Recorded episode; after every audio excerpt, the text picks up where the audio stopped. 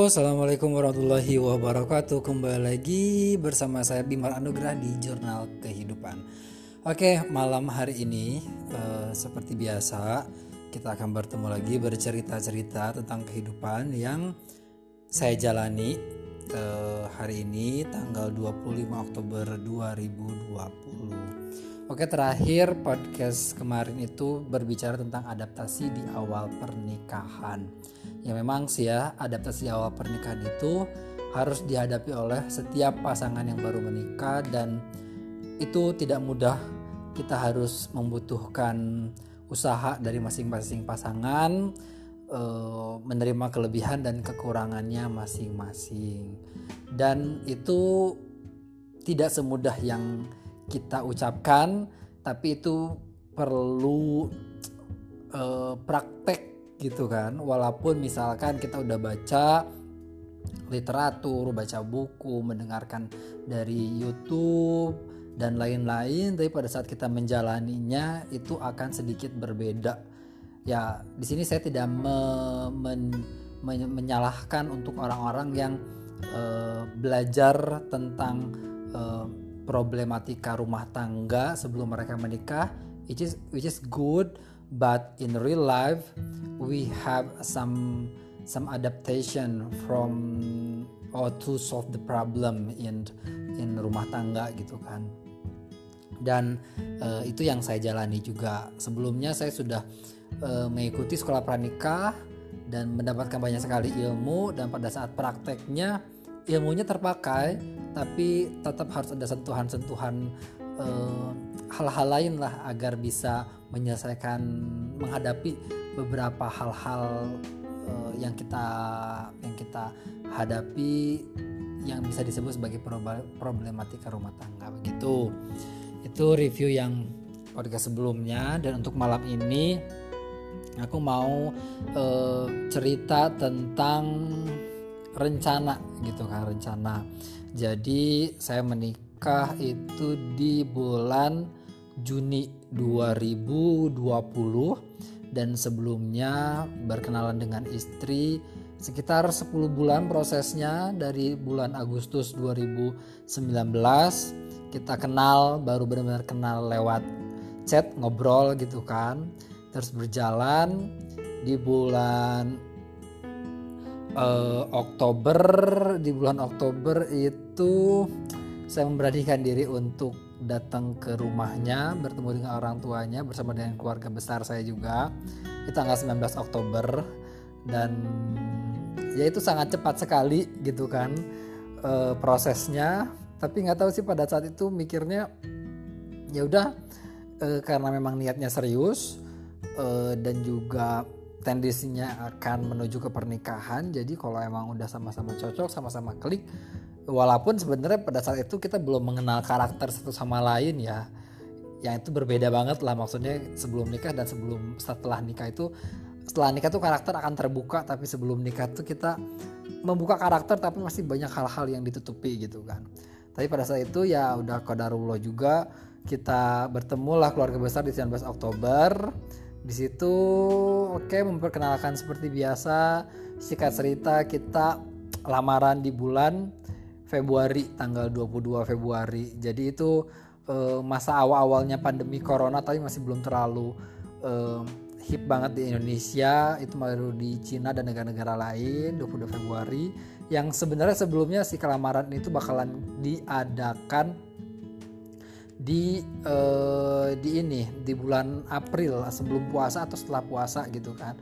Tapi ini dipercepat karena istri nikah eh nikah ulang tahun tanggal 27 Februari. Jadi ya sekaligus sebelum ulang tahun istri gitu kan. Jadi lamaran dulu tuh beres lamaran dulu. Dan kita menikah di bulan Juni tanggal 28 eh, di Bogor juga dalam kondisi pandemi akhirnya kita di rumah aja nikahnya dari segala persiapan yang sudah kita lakukan uh, rencananya ingin ada resepsi, undang-undang, re apa uh, dari souvenir, dari venue juga, dari WO udah selesai semua. Tapi karena ya tadi itu dia karena pandemi uh, rencana kita yang awalnya ingin A akhirnya menggunakan plan B gitu kan. Akhir kita nikah di rumah aja mengundang keluarga deket doang. Yang gak rame-rame juga sih gitu. Kayak itu singkat cerita dari perjalanan pernikahan aku tanggal 28 Juni ini. Nanti akan dibahas secara detail di podcast selanjutnya. Jadi sekarang aku mau cerita tentang si rencana. Jadi setelah menikah ini uh, dan sebenarnya sebelum menikah ini kita udah udah sedikit ngobrol tentang rencana setelah menikah itu akan seperti apa. Salah satu hal yang yang saya bahas sebelum menikah itu adalah uh, saya menjelaskan tentang terkait pekerjaan.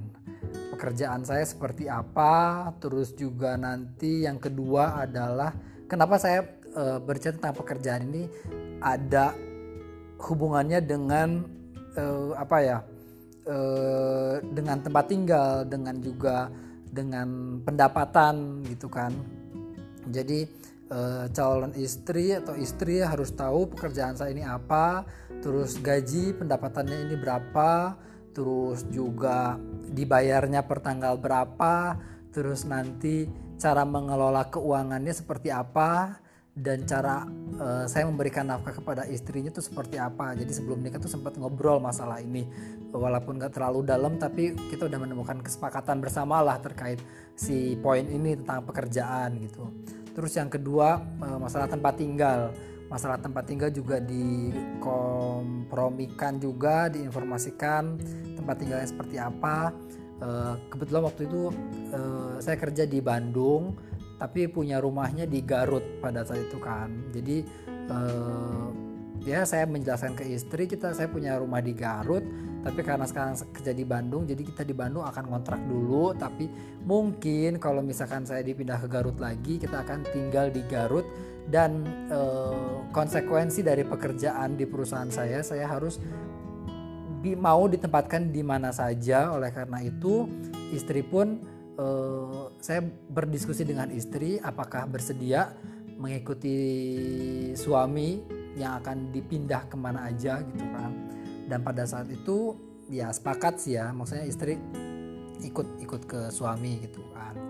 Oke yang kedua itu dua dua hal tadi ya tentang pekerjaan eh, kondisi keuangan tempat tinggal dan juga eh, satu lagi poin adalah tentang apa ya tentang udah sih dua hal itu sih kayaknya sih dua hal itu yang yang aku yang aku uh, jelaskan gitu kan oke okay.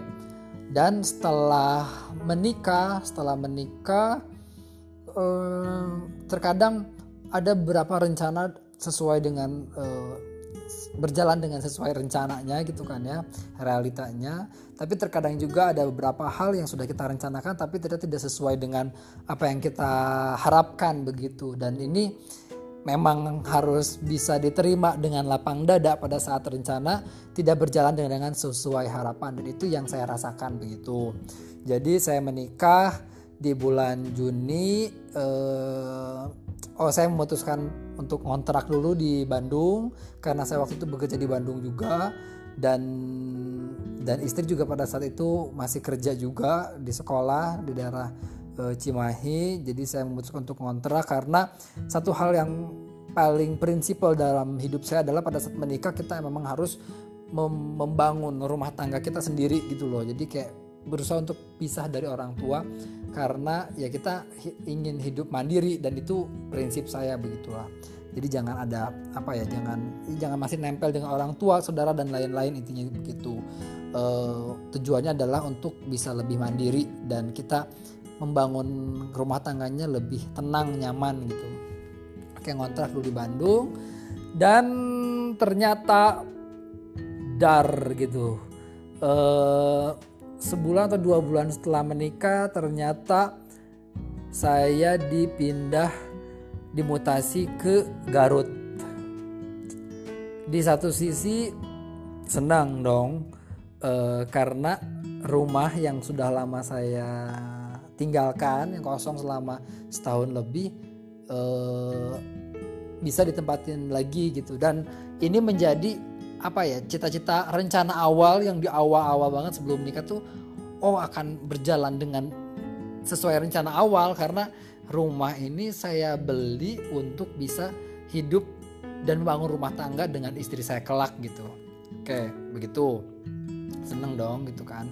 Tapi ternyata ya itu dia eh, masalahnya adalah pertama istri itu masih kerja di Bandung gitu masih kerja di Bandung dan yang kedua pada saat itu alhamdulillah dikasih rezeki cepet uh, istri hamil begitu dan ya itu dia karena kondisi yang belum memungkinkan akhirnya uh, akhirnya istri tetap di Bandung dan juga saya di Garut tinggal sendiri uh, kerja gitu.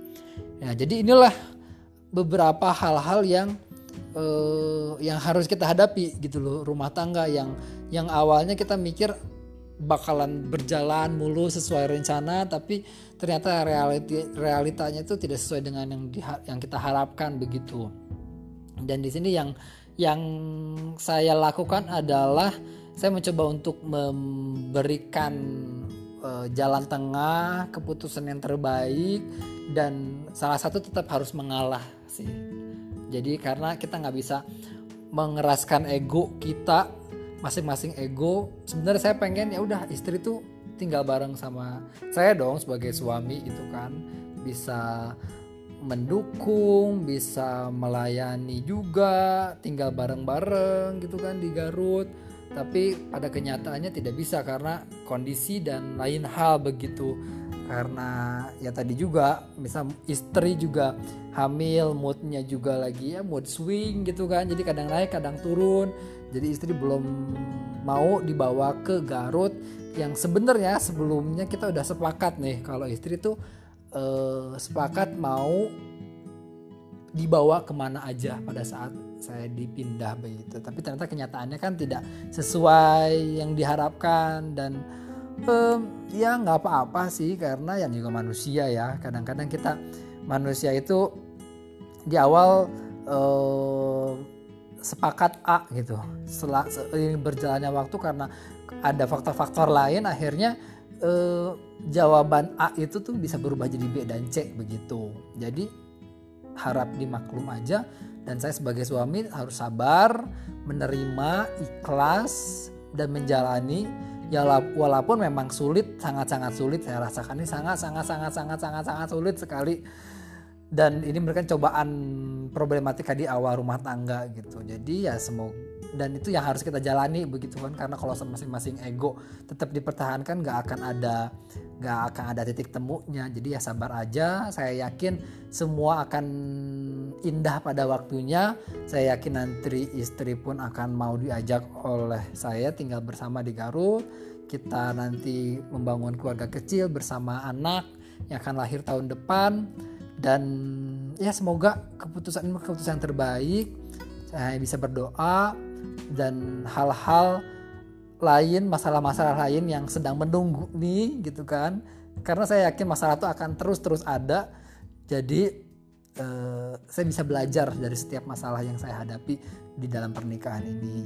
Begitu teman-teman. Jadi poinnya adalah pada saat rencana tidak tidak apa pada saat uh, tidak sesuai dengan rencana, coba jalanin aja, pikirkan baik-baik, temukan solusi yang terbaiknya dan temukan solusi yang bisa menyenangkan dua-duanya walaupun tidak 100% bisa menyenangkan dua-duanya tapi kita harus mencoba untuk eh, menerima keadaan tersebut walaupun memang sulit sulit untuk bisa menerimanya. Oke, baik. Uh, sudah mau 15 menit. Jadi malam ini ceritanya itu aja. Semoga bisa memberikan apa ya kayak semacam sharing pengalaman ini memberikan apa ya, tips atau informasi atau ilmu. Ya bergunalah bermanfaat buat teman-teman semua. Jadi intinya tetap sabar aja buat para pejuang LDM long distance marriage. Nanti kita akan bahas di di apa ya di di, di podcast selanjutnya perjuangan LDM itu seperti apa tapi eh, semangat terus kita bisa kita bisa melewati melewati ini semua dengan baik dan tetap semangat, tetap sabar, banyak berdoa, semua akan indah pada waktunya. Terima kasih. Selamat mendengarkan. Assalamualaikum warahmatullahi wabarakatuh.